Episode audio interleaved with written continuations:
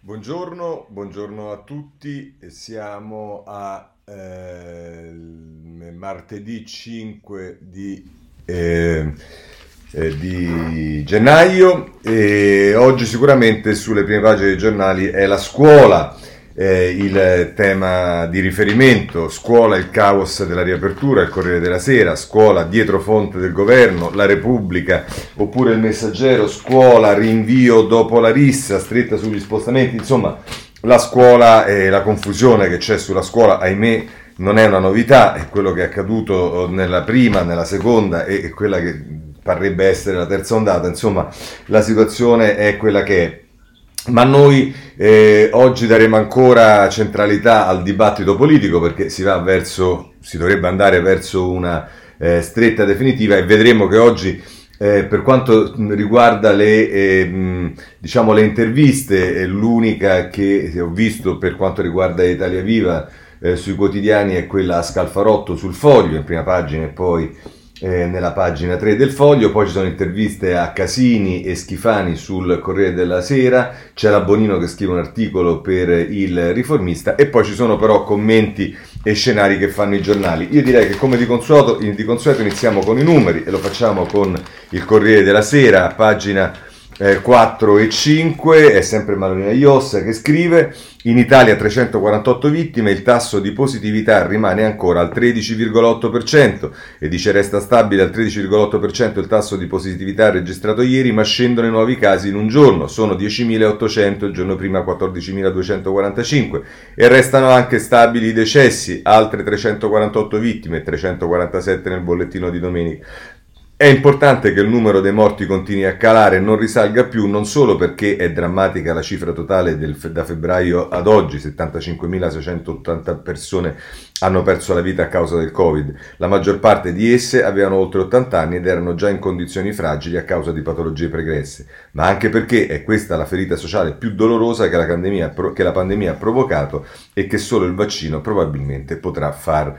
Ehm, guarire. Calano di quasi 25.000 in 24 ore, però con i tamponi effettuati, e questo si sa, eh, si incide sul valore assoluto, insomma sono stati fatti meno tamponi, questo è il quadro eh, sul Corriere della Sera. Ma rimaniamo sul Corriere della Sera per aprire la pagina politica, eh, sono piazzate nelle pagine 10, 11, 12 e 13 del Corriere della Sera le cose che possono interessare. Da una parte Iniziamo con Marco Galluzzo a pagina 10, mano tesa di Conte tratta sui fondi dell'Unione Europea. I finanziamenti per la sanità da 9 a 14 miliardi. Zingaretti dice è doveroso un impegno collegiale.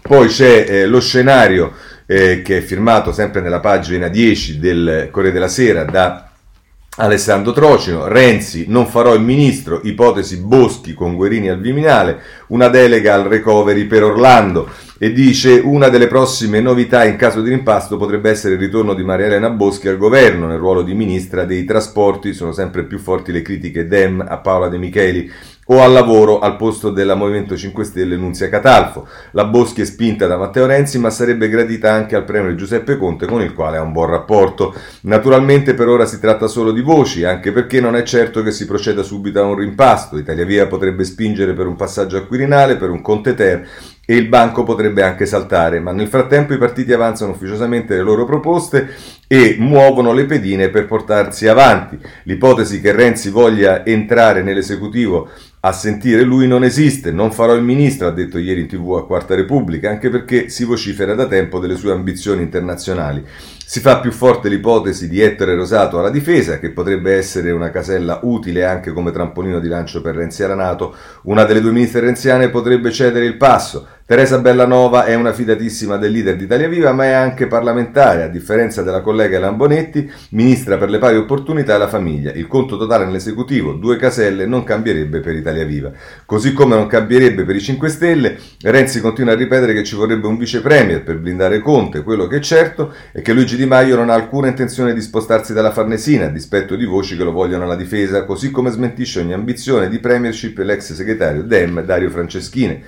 Più complicata la posizione di altri membri della squadra dei 5 Stelle, la più a rischio è, è Nunzia Catalfo, ma non, ha, ma non appaiono saldi anche il ministro della giustizia Alfonso Bonafede, Dio cioè, ci aiuti, inciampano in molti infortuni e silenzi, come dopo le morti nelle carceri di Modena e Ascoli Piceno di marzo, che però è so- stato lo sponsor di Conte. A rischio soprattutto Riccardo Fraccaro, che subisce pesanti critiche anche dentro il Movimento 5 Stelle. Uno schema vedrebbe Stefano Patonelli all'interno e la Boschi alle infrastrutture. L'altra novità potrebbe cambiare volto al governo è quella di un sottosegretario al recovery plan, materia incandescente sulla quale Renzi ha chiesto modifiche e che rischia di essere il terreno più minato per il governo. In questo ruolo potrebbe andare Andrea Orlando, vice di Nicola Zingaretti, in casa PD voci di un ruolo per l'ex segretario Maurizio Martina. Lorenzo Gurini invece potrebbe essere il prescelto da Conte nel caso il Premier decidesse di lasciare la delega ai servizi segreti che gli è contestata sia da Italia Via sia dal PD. Del resto la legge pone un tetto a 65 ministri e sottosegretari, quindi non potrebbe essere creato un ministro ad hoc senza un intervento legislativo. Altra ipotesi è che Guerini vada all'interno al posto di Luciana Lamorgese, in quel caso il PD avrebbe un ministro in più a scapito di un tecnico. E questo è quello che ci dice Trocino eh, per capire lo scenario. Poi se volete andate a pagina 11 e ci sta invece Monica Guerzoni che eh, parla del Conte, il Premier sia un rimpasto no, ad altre operazioni e dice tra l'altro la questione di dialogare, confrontarsi fino all'ultimo minuto utile, spalancare metaforicamente porte e finestre di Palazzo Chigi per trovare un accordo con Italia Viva che scongiuri la crisi di governo. Nella notte, a margine del Consiglio dei Ministri sulle regole anti-Covid, Conte confida, confidava di sperare ancora in una ricomposizione dei rapporti con Renzi, sedersi al tavolo con il leader e siglare l'intesa per quel patto di legislatura auspicato dal segretario del PD Zingaretti. Veramente, se qualcuno lo ricorda, il patto di legislatura lo propose Renzi soltanto qualche mese fa, ma insomma, una crisi di governo in questo momento con il virus che corre e la campagna vaccinale appena iniziata è l'incubo del Premier. Se mi chiedono di rafforzare la squadra per lavorare ancora meglio sono disponibile, ma altre operazioni risulterebbero incomprensibili ai cittadini. E poi si dice che le trattative invece però vanno avanti e insomma, eh, questo è quello che ci dice il Corriere della Sera. Poi eh, a pagina 12 ci si occupa del Movimento 5 Stelle. Eh, il partito del voto chiede la conta, ma il blitz fallisce, scrive Emanuele Buzzi. Andare alle urne, a secondare un rimpasto, difendere la posizione. L'inizio del 2021 per i 5 Stelle si apre sotto il segno delle incertezze. I parlamentari discutono. Negli ultimi giorni ci sono state due assemblee. Sabato si sono confrontati i senatori, ieri i deputati. Scusate. Eh. Eh, diversi pareri discordanti sul rimpasto, ma quello che emerge è che la maggioranza dei parlamentari non vuole il voto, ma va. I più continui, i più contiani, gli esponenti vicini al ministro Stefano Patonelli non temono le urne, anzi premono perché il movimento esca dall'impasse, ma nel gruppo prevale il senso di responsabilità per il paese, messo tra virgolette come dice un governista, e anche ovviamente il calcolo politico, se cade il governo durante la pandemia, che figura faremo? Minimo perderemo metà dei consensi stimati. Al Senato però il partito delle urne ha tentato un blitz, ha cercato eh, la eh, conta senza però riuscirci. Questo è quello che dice ehm, sul Corriere della Sera eh, Buzzi a proposito del Movimento 5 Stelle. Poi ci sono due interviste, la prima Intervista a Pier Ferdinando Casini, che è quella francamente più interessante. Dice: Devo ammettere di non capire il presidente del Consiglio. A dirlo è Pier Ferdinando Casini, già presidente della Camera e oggi senatore delle autonomie ed è un'intervista firmata da Gian, Giuseppe Alberto Facci, mentre Paola Di Caro firma quella a Renato Schifani. E domanda Facci, la crisi di governo è nei fatti, cosa non comprende dell'atteggiamento di Giuseppe Conte? E dice Casini, rimane assediata a Palazzo Chigi, vede ogni richiesta come una minaccia e presenta provvedimenti, pensiamo a quelli sui servizi segreti, discutibili e non condivisi nella maggioranza. Allora la pensa come Matteo Renzi, pensa un po' che, che, che, che onta. Eh, e risponde Casini: La penso come gran parte dei parlamentari del PD e come molti nella maggioranza. Matteo è solo la punta dell'iceberg. Dice Facci: Non trova che sia un'anomalia aprire una verifica di governo nel pieno di una pandemia? Può darsi, dice Casini, ma qui il problema è più profondo. Si tratta di gestire un paese che non riesce nemmeno a distribuire le prime dosi di vaccino. Stiamo distribuendo aiuti a pioggia, ma lo capiamo che il Recovery Fund è l'ultima opportunità riprendere, per riprendere la corsa? E ancora domanda facci, se lei sedesse al posto di Conte come si comporterebbe? Dice Casini, il Premier è impegnato dal mattino alla sera a respingere gli assedianti. Eh, mentre dovrebbe essere lui stesso a chiedere ai capi partito la corresponsabilità di una situazione drammatica come quella in cui ci troviamo. Chi guida una squadra è certamente più forte del, eh, se al suo fianco c'è un coro di leader di partiti a sostenerlo. Ancora Facci, come si tradurrebbe in termini di assetto di governo questo suo suggerimento? Io vorrei Zingaretti, Di Maio, Renzi e Speranza tutti nel governo con me. I leader del PD, domanda Facci e Italia Viva, dovrebbero resi- eh, rive- rivestire la carica di vice premier come Salvini e Di Maio nel Conte 1? Dice Casini, la formula è secondaria, qui è primaria la sostanza ed è per tale motivo che io pretenderei, signori, se volete che io rimanga qui dovete essere tutti corresponsabili. Dice ancora Facci, Rezzi però continua ad affermare che per l'Italia Viva non è una questione di poltrone ma di contenuti. Contenuti e poltrone sono sempre legati. Da quando sono in Parlamento, dal 1983, non ho mai visto altro. Scandalizzarsi per questo significa essere fuori dal mondo. Le liti tra Fanfani e Andreotti, le discussioni tra Craxi e De Mita e gli stessi problemi che abbiamo avuto in una fase del centrodestra con Berlusconi, per non parlare di Prodi, sono sempre stati connessi ai contenuti e alle poltrone. E l'ultima domanda di Facci dice come dovrebbe anche eh, lasciare, Conte dovrebbe anche lasciare la delega sui servizi segreti e risponde Casini, è una vicenda incomprensibile, è la prima volta nella storia della Repubblica che si registra un accanimento su una questione che non dovrebbe esistere, l'autorità delegata è una garanzia prima di tutto per Conte. Ancora ultima domanda, basterà un ritocco della squadra o è più probabile un Conte Ter? Se Conte non perde altro tempo, forse riuscirà a sopravvivere a se stesso, dipende da lui. Eh, insomma, queste sono le parole di Casini, eh, che eh, vedete, insomma, non è un pensiero molto distante da quello di Italia Viva, in particolare di Renzi. Poi c'è invece eh, Schifani che è intervistato dalla, dalla, Di Caro che dice aperti al dialogo ma mai al governo senza gli alleati. Il senatore centrista dice sempre legati contenuti e poltrone, e eh, vabbè, questo, questo dice la cosa. Ehm, ehm, scusate, diceva Casini e nell'occhiello e poi dice il consigliere politico di Forza Italia, qui nessun responsabile. Insomma, viene negato eh, che ci possano essere ehm, eh, i, che ci possa essere qualche possibilità di responsabili in aiuto del governo. Eh, andiamo avanti eh, con la pagina, eh, scusatemi, con eh, la Repubblica. Repubblica si occupa delle questioni di governo nella pagina 10, 11 e 12. andiamo subito a pagina 10. Conte lavora al Ter, ma Renzi vuole prima le sue dimissioni, dice Tommaso Ciriaco su Repubblica. Il Premier pronto al rimpasto, però non si fida del leader di Italia Viva che rilancia. Finora non ho ottenuto nulla, il Quirinale è molto preoccupato per il rischio di una crisi non pilotata. Poi c'è un'intervista a Cerino Pomicino, che è un parlamentare che i più anziani ricordano bene, uno dei eh, parlamentari sicuramente di punta della democrazia cristiana, ehm, che dice eh, era così pure ai miei tempi, con un rimpasto si può risolvere tutto, è il concetto vecchio che lo eh, intervista. E poi eh, il Toto Squadra, e non poteva mancare anche su Repubblica, eh, Alessandra Cuzzocrea, il gran ballo delle poltrone, rischiano le ministre del Movimento 5 Stelle, ma anche Amendola. Il risico no, intorno al Viminale, la Morgese in bilico, i nomi in campo per il PD sono il vice segretario Orlando e Bettini. Oh mamma mia!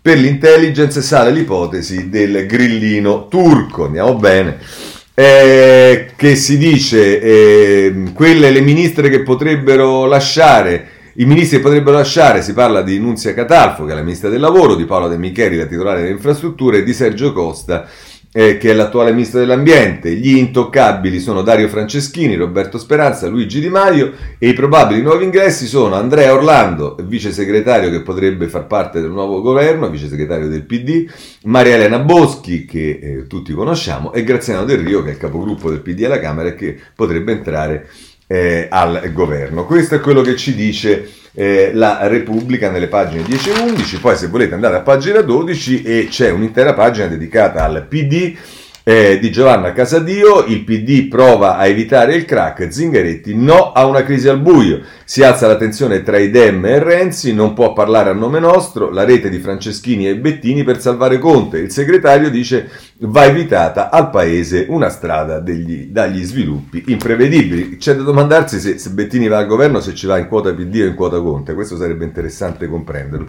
Ma eh, va bene, eh, andiamo visto che Franceschini già ci sta in, in qualche modo eh, tra i sostenitori di Conte. E, mh, mm, eh, poi nel taglio basso Valentina Conte parla del passo indietro sulla cybersicurezza e 6 miliardi in più per la sanità. come sta cambiando il recovery plan, ma questo lo vedremo dopo in un capitolo apposta dedicato al recovery plan. Bene, questa era la Repubblica, guardiamo il terzo giornale nazionale che è eh, la stampa eh, che si occupa della questione politica, pagina 8. Ehm, Renzi vuole garanzie, Zingaretti e Di Maio fanno muro su Conte, il capo di Italia Via rilancia, Zingaretti dice no a sviluppi imprevedibili, i due partiti d'accordo, se il Premier resta lui serve un vice del PD. E poi nel taglio basso il retroscena di Lario Lombardo, il Premier ora teme una crisi al buio e l'incognita MES paralizza il Movimento 5 Stelle. Ipotesi di un ruolo per Boschi in in bilico Catalfo, De Micheli e Lamorgese. Possibile un sottosegretario al recovery, il capo del governo cederebbe sui servizi, ma crede che l'ex rottamatore possa usare il fondo UE come mina. E poi un altro retroscena invece eh, lo vedremo poi dopo, riguarda il recovery, quello che si sta facendo sul recovery, ma invece passiamo agli altri giornali, perché bisogna guardare anche i giornali dell'opposizione. E allora, quella che dovrebbe essere l'opposizione più morbida è il giornale che in prima pagina la mette così. Governo di poltrone, Conte pronto a cedere tutto, scontro sul rimpasto, Di Baio sulle barricate. E insomma, questo è il, eh, diciamo, l'apertura del, del eh, giornale, che poi però a pagina 2 la mette così, la scelta di Renzi, potere e poltrone, salva Giuseppi e affossa Draghi. Il leader di Italia Via fa retromarcia sul Premier, si lura Super Mario e canta vittoria sul Recovery 007. Ora, chi ha visto, chi ha letto l'intervista di ieri a Corriere della Sera e per esempio l'ha interpretata come, mi pare che ieri addirittura a, a, quarta, quarta, Repubblica su Rete 4 lo diceva lo stesso Porro, l'ha interpretata come un rilancio su Draghi. Il giornale invece con Domenico Di Sanzo la vede come un siluramento. E poi dice, per il fido rosato chiede la difesa lasciata libera da Guerini, già pronto per il Viminale. Poi nel taglio basso c'è Pasquale Napolitano che dice San Matteo, tra virgolette, eroe dei peones grillini, ha ragione, non si deve votare. Nelle chat interne si inneggia al leader d'Italia Viva e si critica Conte, tira troppo la corda, Crimi garante, irresponsabile, parlare di crisi. Ma eh, se volete poi a pagina 3 c'è eh, un articolo di Augusto Minzolini, lavorano per il Conte Ter ma non sanno cosa fare. Di Maio, Movimento 5 Stelle allo sbando, Renzi non vuole entrare, direbbero che ho fatto tutto questo casino per un posto, ma girano i nomi di Boschi e Rosato. Luigino, che sarebbe Di Maio, se si vota non siamo neppure in grado di fare le liste. Questo è eh, come la mette il giornale nelle pagine eh, una, due, eh, nelle pagine 2 e 3 a seguire dalla prima. Poi c'è il tempo, che sicuramente è più duro nei confronti del governo e che si occupa con un titolo spiritoso, bisogna dire la verità, pagina 7, morto un conte se ne fa un altro. Pontieri al lavoro per trovare una soluzione, il Presidente del Consiglio non si fida di una crisi pilotata, la trattativa con Renzi è in fase di stallo, PD e Movimento 5 Stelle blindano il Premier, si va verso il terzo esecutivo guidato da Giuseppe. E dice, posizioni distanti, il leader d'Italia Viva, basta chiacchiere, servono risposte, il segretario del PD Zingaretti, rafforziamo la maggioranza.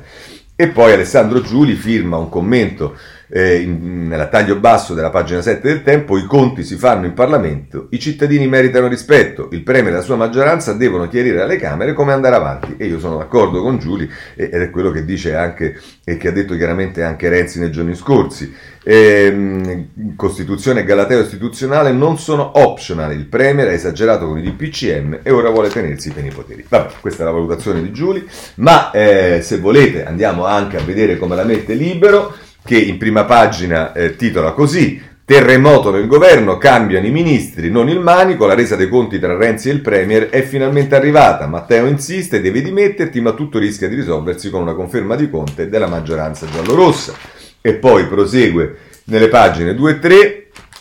Ehm, eh, l'ultima mediazione del Premier per caso è Antonio Socci nella pagina 2 del, di Libero, mentre Fausto Carioti a pagina 3 Tanto rumore per nulla, una strage di ministre per evitare le elezioni, il rottamatore urla tanto ma si accontenterà, si accontenterà di un conte 3 e magari di una poltrona per sé. Il PD e l'avvocato non si fidano. E insomma, diciamo che Cariotti almeno potrebbe fare la fatica di eh, ascoltare quello che eh, Renzi dice perché ieri a Quarta Repubblica ha detto chiaramente che non pensa a un ministro per sé, quindi diciamo almeno prendere atto di questo si potrebbe. Eh, va bene, questo è quello che eh, diciamo così la mette il eh, libero. Poi, se volete, c'è il Messaggero a pagina 8, così vediamo anche i titoli di giornali eh, diciamo meno schierati. Eh, Renzi vuole il rimpastone, Conte si dimette e trattiamo, ma Palazzo Chigi non si fida. È eh, Emilio Pucci che scrive. Eh, ultimatum di Italia Viva, ci ascolti o il 7 le ministre si dimettono. Il PD dice no ai destabilizzatori, sarebbe interessante sapere chi sono i destabilizzatori, ma insomma, Pontieri all'opera per il Ter, ipotesi Guerini all'interno, Guerini all'interno e Rosato alla difesa.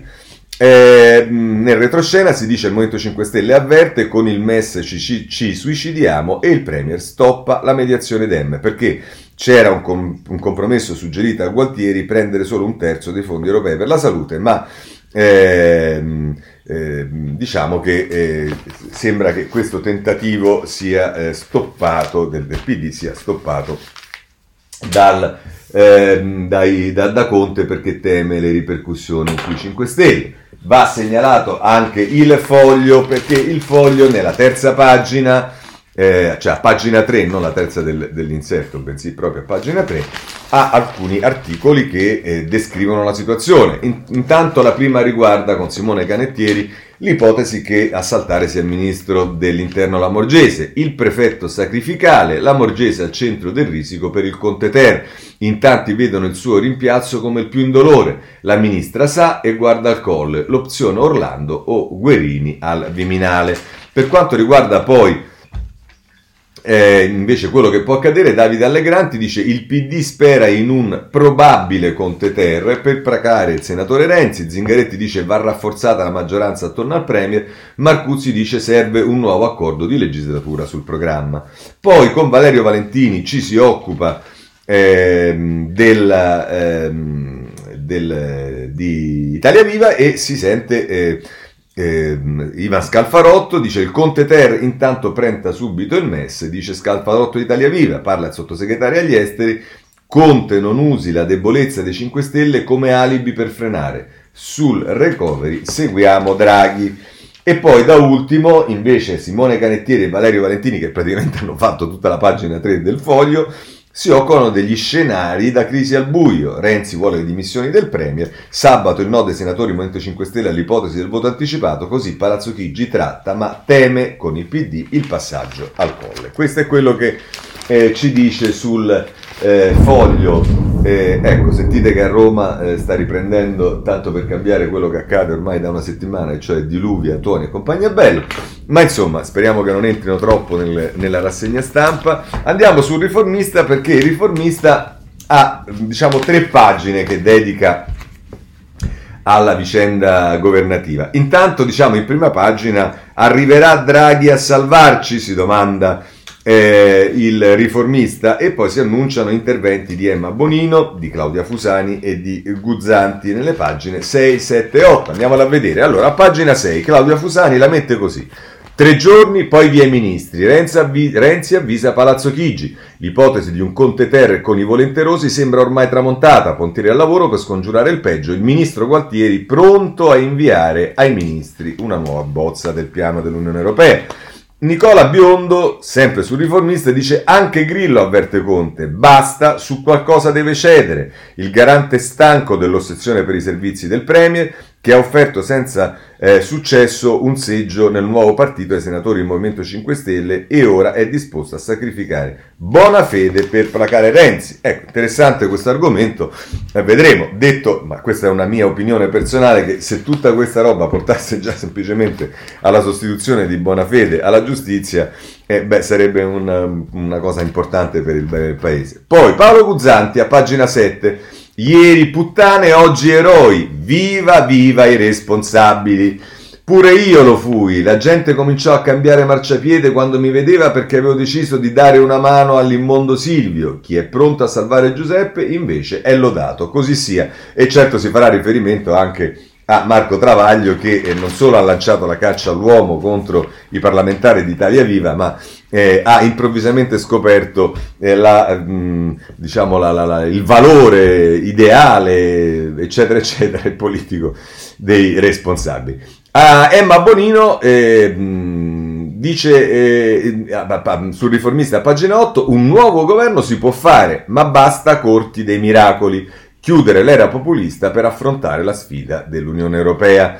Dice rimpasto altro premier solo a certe condizioni, il disprezzo della democrazia non ha prodotto niente di buono, un altro esecutivo è possibile solo se frena la folle corsa del debito, rimuove l'assistenzialismo grillino, pone fine all'illusione statalista e prende il MES e dice che a proposito del cambio di passo che adesso si ragioni di una soluzione più adeguata ad affrontare la crisi sociale e sanitaria legata alla pandemia appar- appartiene alla fisiologia, non alla patologia della vita istituzionale, ma non vanno commessi gli errori della ricetta sovranista. Vabbè, questo è quello che ci dice il riformista e con questo possiamo chiudere il capitolo, diciamo, sui giornali dei retroscena, delle ricostruzioni e via dicendo. Vi abbiamo detto delle interviste, vi abbiamo letto le diverse interviste, le prese di posizioni, ma adesso vediamo cosa dicono i giornali. Io comincerei intanto con eh, Franco sul Corriere della Sera perché c'è eh, diciamo, eh,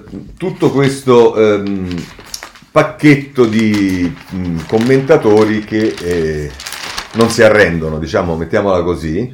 E, mh, Franco ne scrive a pagina 13, dice Conte ha sopravvalutato negli ultimi mesi la propria forza e sottovalutato l'esigenza di condividere la gestione del fondo per la ripresa concesso dall'Europa. Mal consigliato e forse convinto di essere insostituibile, non si è accorto di quanto gli equilibri della maggioranza si stessero modificando. Il risultato è che la cosiddetta verifica gli è arrivata addosso in modo improvviso, così invece di promuoverla la sta subendo e probabilmente è comunque troppo tardi per fermare una manovra contro Palazzo Chigi che è partita e sarà difficile fermare. Da questo punto di vista anche le armi che il Quirinale avrà a disposizione per arginare le richieste dell'opposizione appaiono di fatto limitate. C'è stato un referendum costituzionale per ridurre il numero dei parlamentari, dunque le Camere sono già parzialmente messe in mora, ma questo proprio lo dice soltanto Franco. Ci sono fior di costituzionalisti che dicono che questo non c'entra niente, ma vabbè. E l'ipotesi che una crisi possa chiudersi cambiando qualche ministro e il Premier riproponendo una maggioranza identica sarebbe difficile da spiegare. Bah, perché non si sa.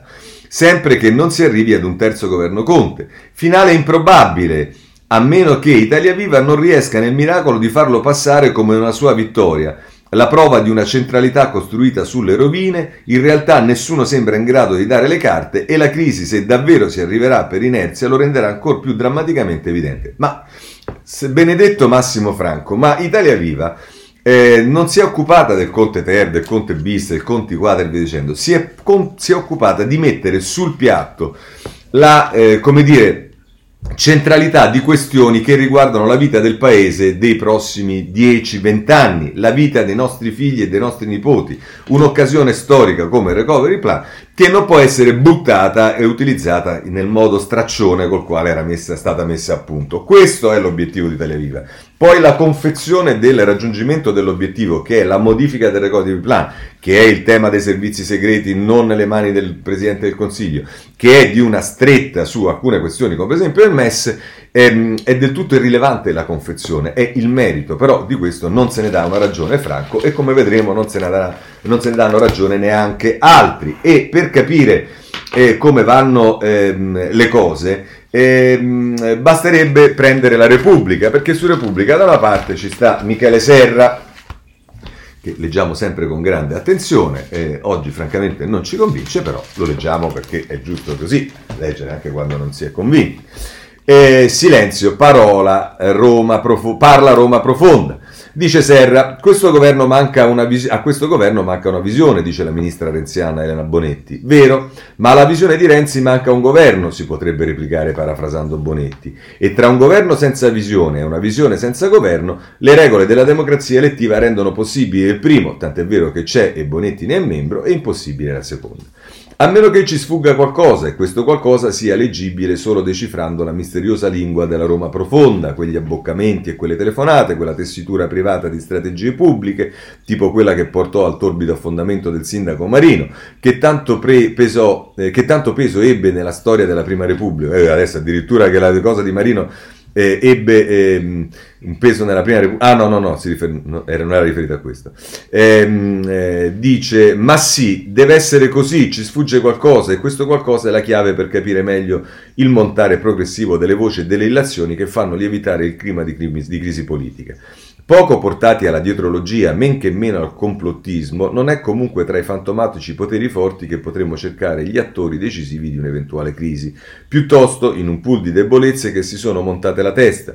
Nessun potere è così forte oggi da sollevarsi dalla mesta mediocrità politica nella quale navighiamo con la bussola rotta e la cambusa mezza vuota. Ce ne fosse davvero uno che ha la visione giusta, saremmo perfino disposti a perdonargli le manfrine di questi giorni e pure dei prossimi. Vabbè, questa è l'opinione di Serra. Ma poi c'è, avete visto che Franco la mette drammatica, eh, fi, finisce il suo eh, editoriale a pagina 13 con eh, è la crisi, se davvero ci arriverà per inerzia lo renderà ancora più drammaticamente evidente che nessuno sembra in grado di dare le carte, insomma una, una roba senza bussole e via dicendo. Qui addirittura diciamo eh, Cappellini sulla Repubblica ci porta a... Ehm, eh, a Saddam per essere chiari. Eh, il vincitore senza vittoria dice tra l'altro la, la, la, sfida tra Renzi e Conte, dice tra l'altro Cappellini.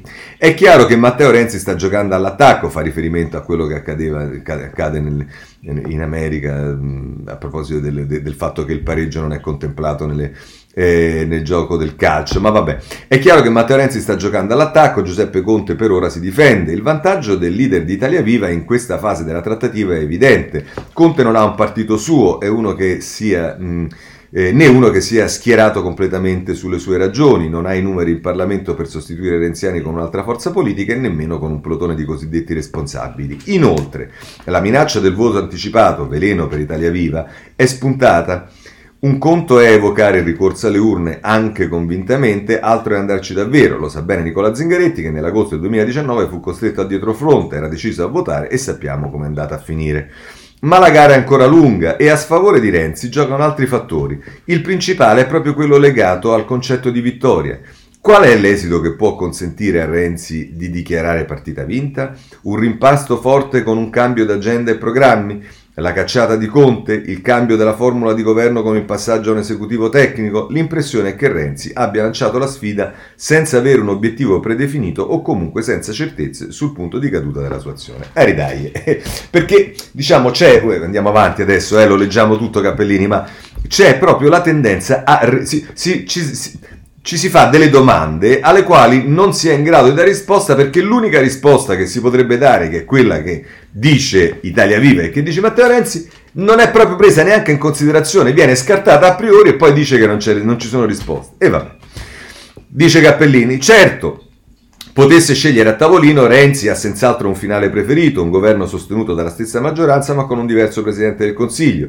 Sarebbe la prova più evidente del successo della sua operazione, gli permetterebbe di presentarsi all'opinione pubblica come giustiziere del Premier che è arrivato a Palazzo Chigi come improvvisato frontman di mediazione tra il populismo grillino e quello leghista e che poi ci è rimasto dal punto di riferimento dei progressisti, definizione che il PD ha cucito su Conte, ma bontà sua, dice Cappellini, un po' troppo frettolosamente. Il senso dell'operazione Sarebbe chiaro intestarsi un riequilibrio politico cancellando l'impronta più marcata del voto del 2018, quella della disfatta del PD renziano, anche perché nella testa di Renzi il candidato naturale a prendere il posto di Conte sarebbe un esponente del partito di Zingaretti. Renzi non può certo cacciare Conte e mettere al suo posto Di Maio, un altro grillino, ammesso che ce ne siano altri papabili. Suonerebbe beffardo persino in una sezione di Italia Viva. Beh, magari fatti una, un giro nelle sezioni di Italia Viva, può darsi che sia così, ma eh, diciamo, eh, magari parla delle redazioni di Repubblica, non necessariamente delle, e sezione Italia Via. Ma andiamo avanti. Ma il PD può permettersi di favorire una soluzione simile? Rischierebbe di trasformare Conte in un novello Prodi, non nel senso auspicato del profilo politico, quanto della vittima di una congiura di palazzo che un pezzo dell'elettorato del PD faticherebbe a comprendere e giustificare. Ma se a Renzi sfugge questa vittoria, la più limpida, quali altre chance gli restano? La vittoria, la scelta, la vittoria, diciamo, la scelta Cappellini, eh? non è che la vittoria è se, se, Renzi ottiene le cose che ha chiesto, cioè recovery plan, servizi che e via dicendo, no, la vittoria è quella che ha stabilito Cappellini per Renzi. E va avanti però nella sua analisi, che è basata però sulle sue premesse, non su quelle nostre, ma insomma, il Conte Ter pare la via di uscita più logica come compromesso tra le parti. Certo, il rimpasto potrebbe anche portare aggiustamenti di programma e magari un impianto modificato del recovery plan italiano al quale sta lavorando il ministro dell'economia Ma andiamo alla sostanza che non saranno i paragrafi modificati dalla bozza Gualtieri, non sarà facile spiegare a un paese stremato che si è aperta una crisi di governo nel mezzo di una pandemia per portare sui banchi dei ministri una Boschi o un Rosato e non aiuterebbe nemmeno l'ingresso al governo dello stesso Renzi. E certo, vabbè. peggio ancora sarebbe l'approdo a un governo tecnico più o meno a tempo che potrebbe eh, per giunta significare rimettere in campo la destra, una opzione che non si vede peraltro quali benefici possa portare in fatto di consenso a Italia Viva. Certo, con i voti dell'elettorato di sinistra già ostile a Renzi, certo, certo non i voti dell'elettorato di sinistra già ostile a Renzi, Certo non quelli dell'elettorato di destra che ha i suoi campioni, rischiare una crisi al buio per contendere un pugno di voti a Berlusconi e Calenda non suona benissimo. Ecco, questa è diciamo, la eh, sintesi che fa Cappellini che poi chiude mm, mm, diciamo, con, con, questo che è, è, mm, possiamo dire diciamo, è il, eh, la qualificazione di tutto l'articolo. Dunque, dov'è la vittoria di Renzi? Anche americani, anche agli americani è capitato di giocare senza avere chiaro il senso ultimo della partita. Magari non nello sport, come si diceva, di sicuro in politica estera. Nel 2003 invasero l'Iraq senza una vera strategia e dunque in sua mancanza la strategia divenne l'eliminazione di Saddam. Ecco, l'attacco di Renzi a Conte un po' ci somiglia, ma a Baghdad come a Roma la simulazione di una vittoria non somiglia mai troppo a una vittoria reale. Ma ragazzi, ma che dobbiamo commentare? Niente, Repubblica c'ha un problema, diciamo, eh, sicuramente è tra coloro che ha più difeso e voluto Conte, che ha anche alimentato questa idea di Conte come frontman del, del, del, capitolo progressista per i prossimi anni e quindi ovviamente si trova ora in questa situazione. Ora, non è che i commenti che arrivano dal eh, giornale, per esempio da Sallusti, siano molto diversi, però perlomeno Sallusti è Sallusti, è il giornale che la mette così, sfida totale a nostre spese e tra l'altro dice Facciamo l'ipotesi che Conte ceda alla gran parte delle richieste di Renzi, dal MES al piano per ottenere gli aiuti europei del recovery, dal cedere la delega sui servizi segreti e qualche poltrona in più ai renziani. Ci troveremmo nella duplice e non simpatica condizione di avere da una parte un premier dimezzato e non più credibile e dall'altra la linea del governo nelle mani di un partito di 2, del 2%, Italia Viva, nato in laboratorio dalla scissione di un partito uscito sconfitto nelle ultime elezioni, il PD a guida renziana. Ecco, magari poni il problema che se tutto questo accadesse si dimostra che anche un partito del 2-3% eh, può giocare un ruolo importante e positivo e poi magari partiti eh, per, per, impostare le cose nel modo giusto e poi partiti che magari hanno avuto il 30-35% come quello di Forza Italia eh, non contano assolutamente nulla e non, questo diciamo è un problema, lo capisco, ma bisogna farsi un po' l'abitudine.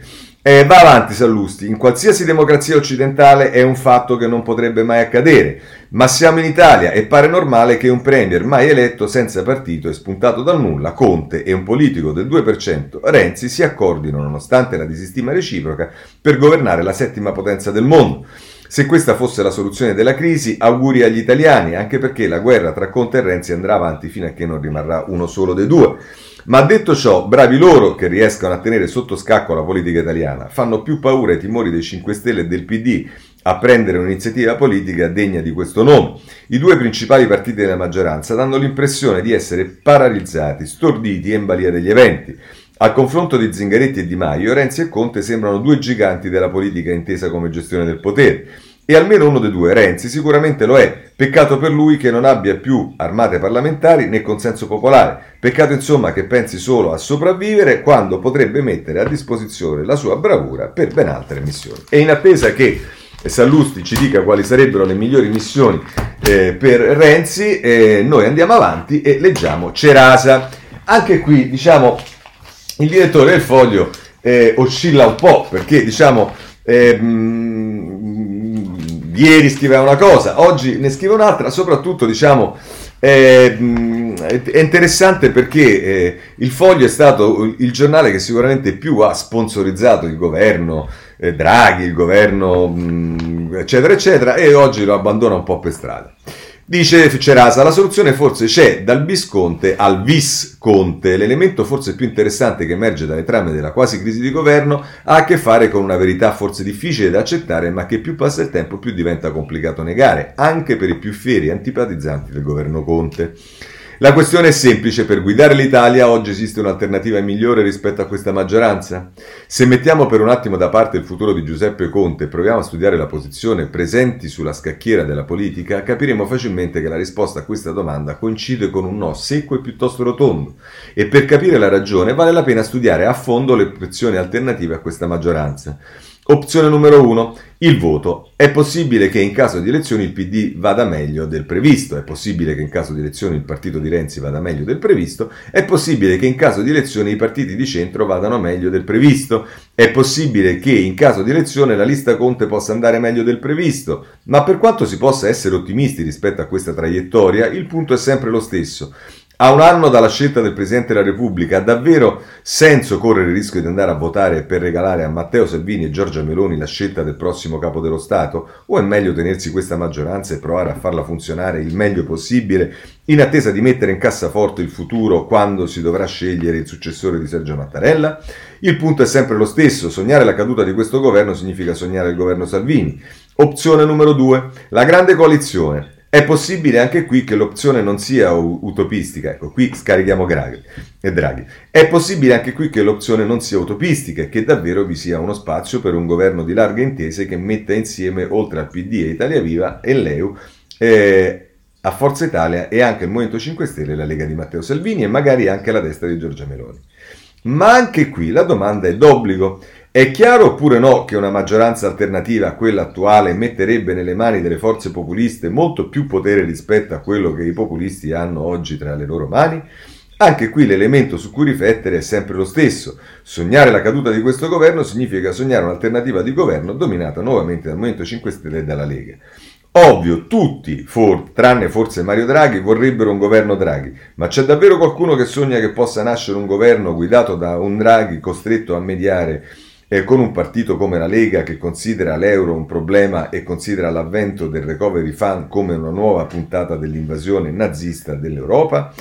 Eh, insomma, eh, queste domande forse Cerazza se le doveva fare quando il suo giornale, con l'intervista a Giorgetti, con i suoi editoriali e via dicendo, caldeggiava, mi pare, ma forse mi sbaglio, era un altro giornale, è proprio l'opzione Draghi. Va bene, va avanti Cerasa e dice la terza opzione riguarda l'altra alternativa possibile, anche se estremamente remota, che potrebbe emergere in questa legislatura e anche qui la strada porta a una maggioranza a trazione salviniana, un governo di centrodestra supportato dal partito di Renzi. Qui stiamo alla fantasia, fantapolitica proprio. Vabbè, e anche qui, come negli altri casi, la domanda è d'obbligo ed è chiaro, oppure no, che una maggioranza alternativa a quella attuale metterebbe nelle mani delle forze populiste molto più potere rispetto a quello che i populisti hanno oggi tra le loro mani. Ma come, cioè, potremmo pure inventare la quinta eh, ipotesi, cioè quella che monocolore Meloni Renzi, cioè, vabbè.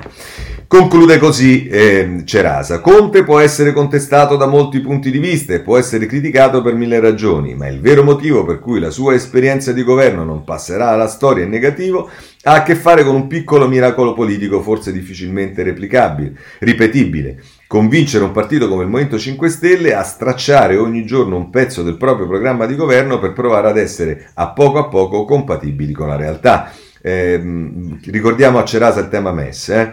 L'Italia del 4 marzo 2018 era l'Italia da incubo, apparentemente ingovernabile, apparentemente senza speranza, apparentemente senza futuro, apparentemente a un passo dall'uscita dall'Europa.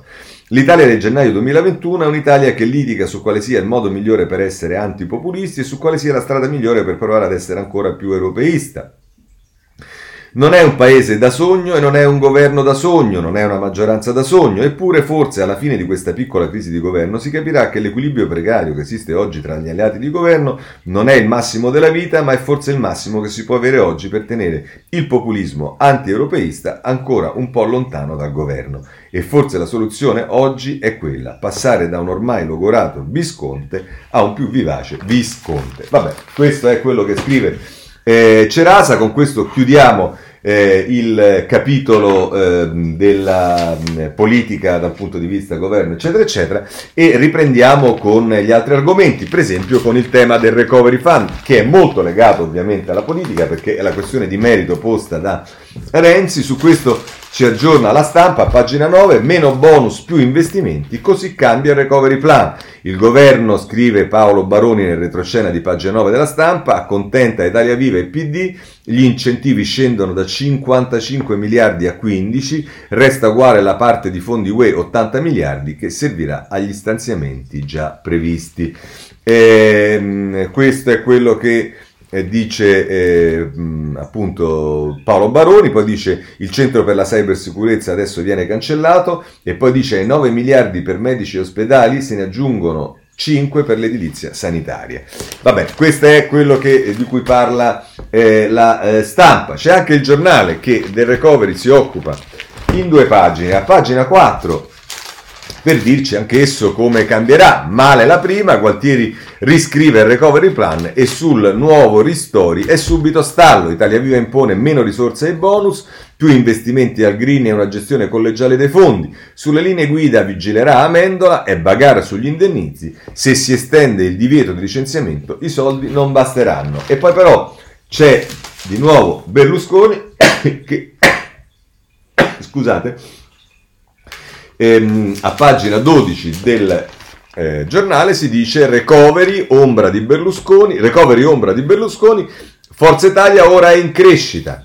Pronto il piano di 250 pagine per utilizzare i fondi dell'Unione Europea. Azzurri lievitano nei sondaggi e tornano sopra il 10%. Ci deve essere sfuggito eh, questo sondaggio, ma sarà sicuramente così. Questa è retroscena di eh, Sabrina eh, Cottone sul eh, giornale.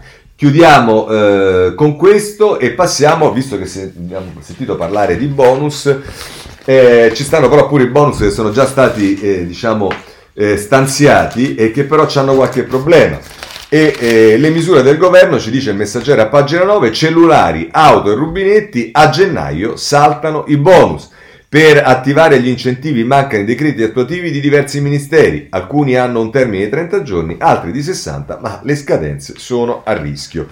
E questo è quello che ci dice il messaggero sulle cose già fatte e questo problema dei decreti attuativi sappiamo che è un problema molto serio con il quale bisogna da sempre fare i conti e che però chiaramente in questa situazione eh, si sente molto di più. Bene, poi c'è tutto il capitolo scuola e su questo non c'è penso bisogno che prendiamo necessariamente tutti i giornali, prendiamo i principali, il governo litiga sulla scuola, l'apertura slitta all'11 gennaio, dice il Corriere Sera a pagina 2, c'è l'intervista a Zaia nel taglio basso di, di Cesare Zapperi, la curva non scende nonostante le restrizioni, me lo dicono gli scienziati, non possiamo ripartire. Zaia dice una sconfitta, ma l'indicazione dei tecnici è chiara.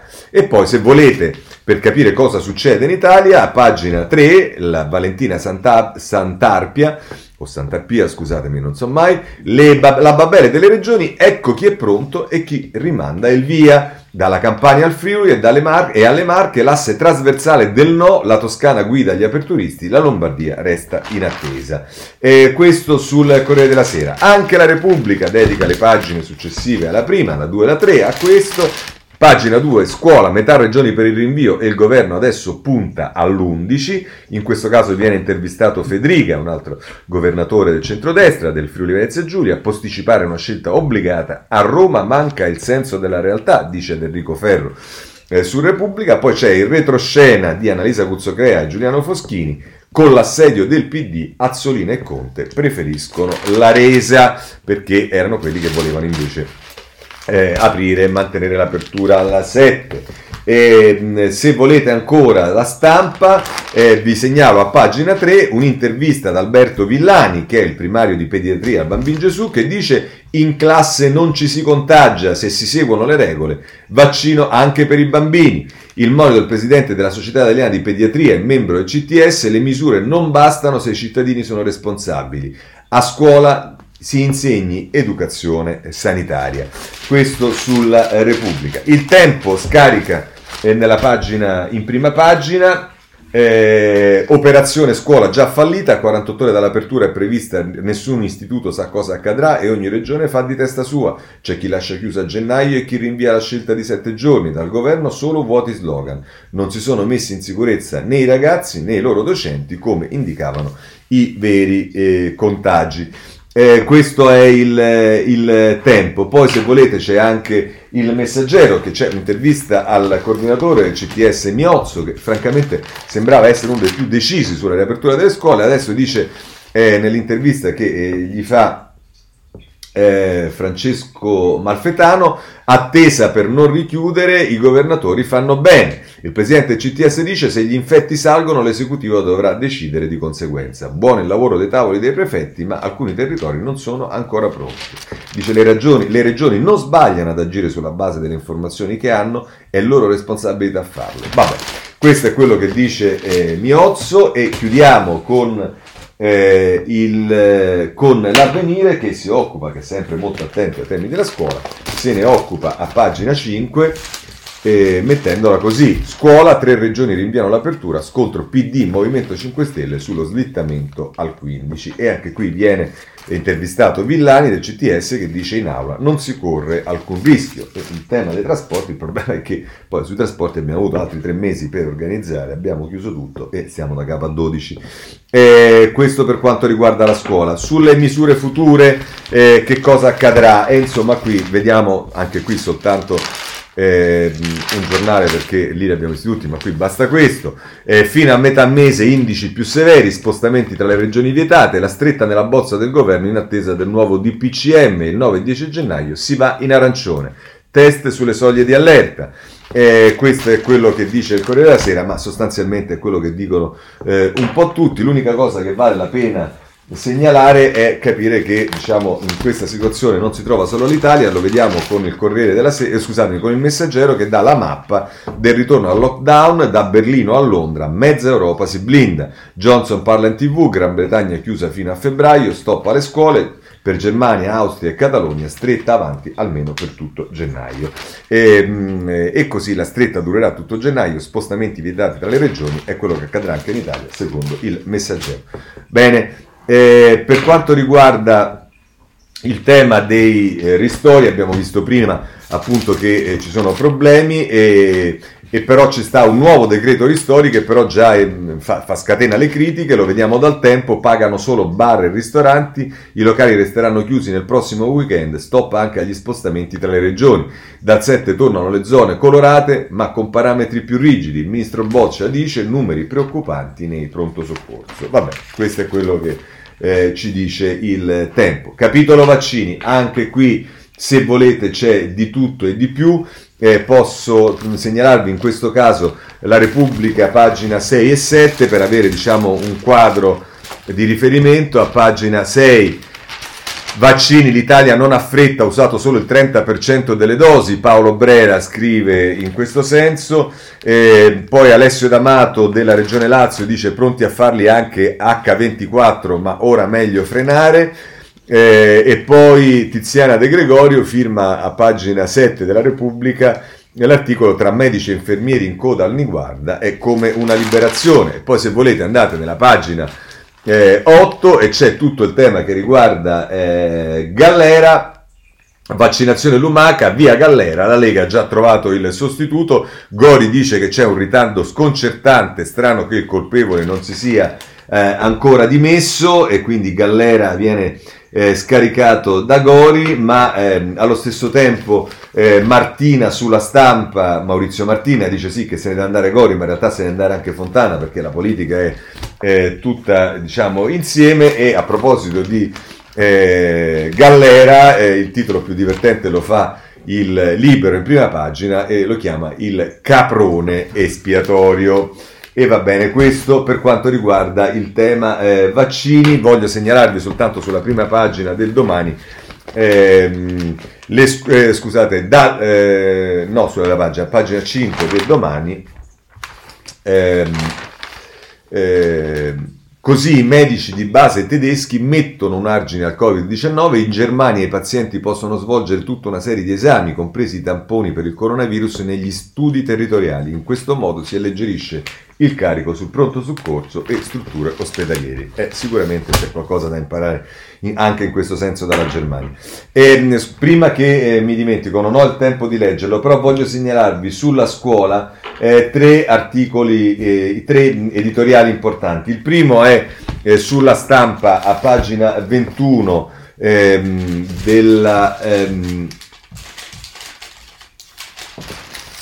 di Viola Ardone eh, va in mille pezzi il diritto allo studio e eh, si fa riferimento al fatto che è tutto ancora eh, per aria. Vi segnalo anche eh, Mario Giro sul domani in prima pagina le scuole sono sotto attacco, è ora di riaprirle, si fa riferimento all'attacco che hanno avuto dai terroristi da Boko Haram in, in, Nigeria, in Kenya, in Ossetia, in Pakistan, in Camerun e dice adesso però la chiusura è un attacco che può risultare addirittura peggiore perché colpisce in modo più esteso. E poi da ultimo vi segnalo Carlo Nordio che pure eh, si occupa dei ritardi sul messaggero a pagina 14, dei ritardi che riguardano la scuola.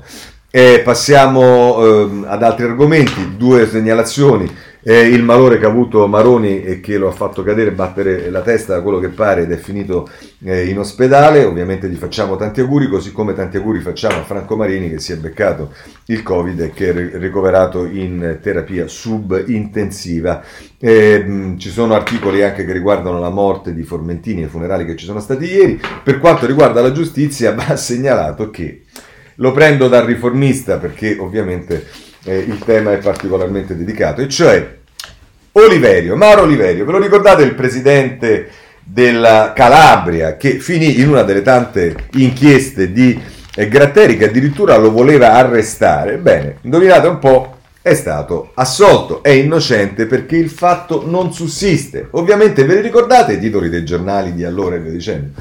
Oggi c'è qualche trafiletto sui giornali, come per esempio sul Corriere della Sera a pagina 17, sul Libero a pagina 9, piccoli trafiletti, diamo atto al riformista che gli dedica la prima pagina, ma questo fa sempre parte di tutto quel ragionamento che riguarda la giustizia mediatica, i, conda- le, i processi, le condanne mediatiche, poi quando le persone vengono assolte, dopo che gli sono state rovinate eh, l'esistenza per anni e anni, eh, nessuno dice niente. Ma a questo proposito c'è l'editoriale di Piero Sanzonetti e Tiziana Maiolo sulla prima pagina del, del Riformista. Oliverio è innocente, Gratteri no e nemmeno il PD. Assolto perché il fatto non sussiste nel processo di primo grado Mario Oliverio, neppure rinviati a giudizio Nicola Adamo ed Enza Bruno Bossio.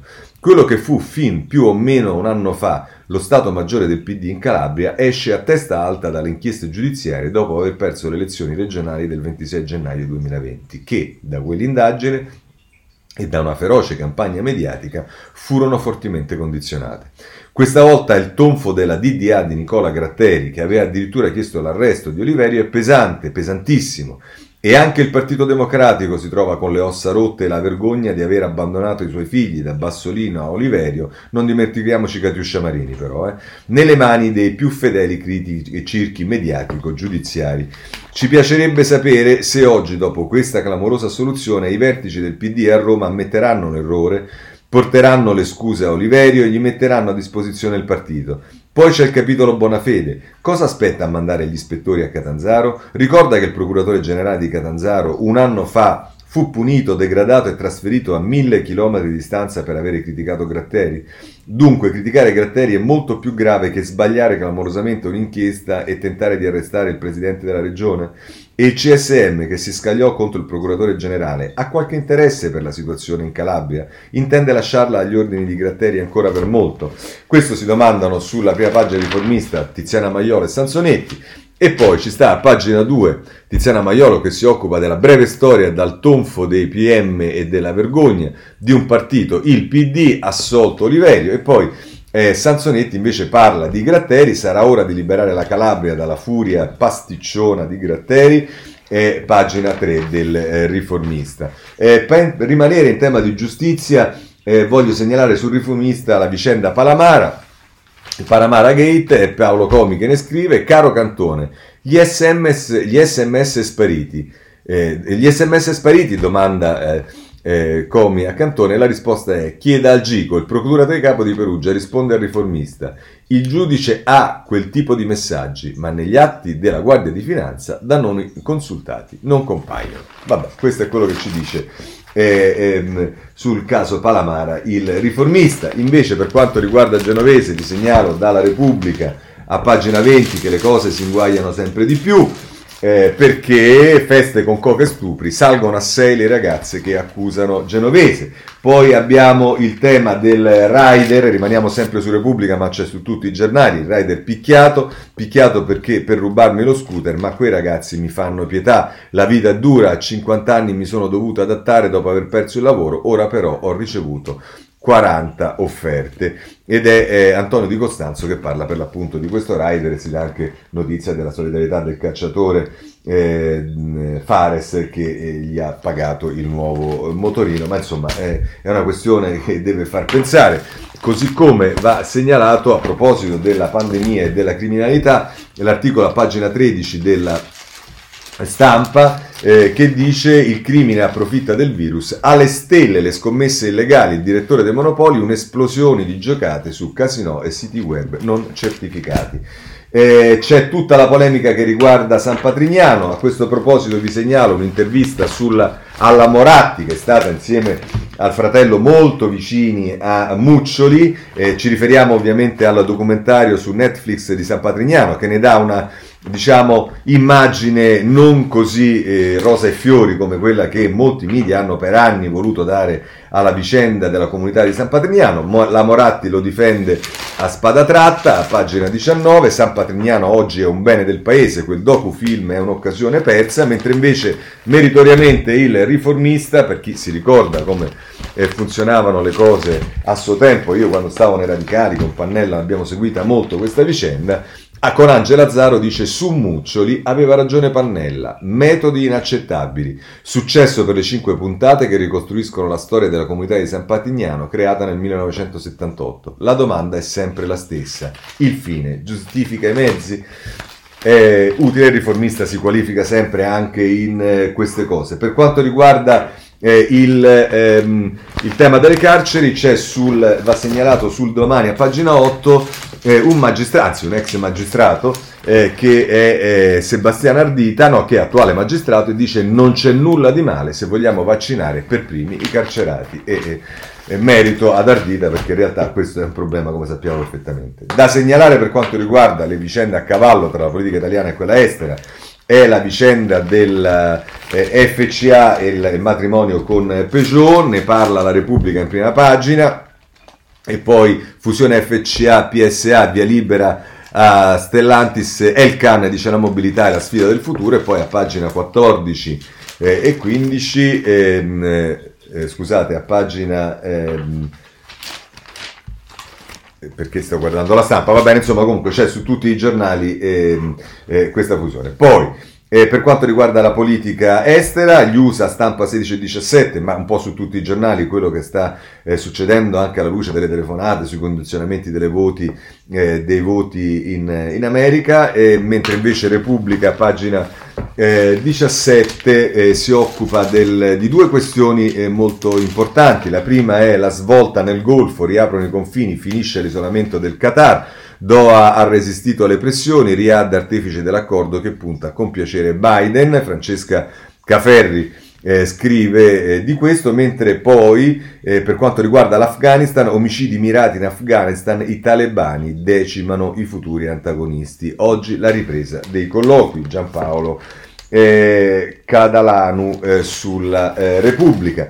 Mm, eh, Assange su tutti i giornali c'è la vicenda, vediamo il Corriere della Sera, con la quale ehm, ehm, Londra non concede l'estradizione negli Stati Uniti. Eh, no agli USA, Assange vede la libertà, Londra respinge la richiesta di estradizione, troppo alto il rischio di suicidio, a giorni fuori dal carcere, questo per quanto riguarda Assange. Eh, da Pechino c'è da segnalare che è scomparso eh, il ehm, capo, diciamo così, eh, della, di Alibaba, eh, il mistero di Jack Ma, il fondatore di Alibaba, non si vede da due mesi. Le sue, due, le sue dure critiche alle regole finanziarie cinesi hanno scatenato le reazioni di Pechino che ha bloccato la quotazione di Ant Group. Eh, questo sulla Repubblica e chiudiamo con l'avvenire che eh, si occupa del eh, Niger, lo fa a pagina 11.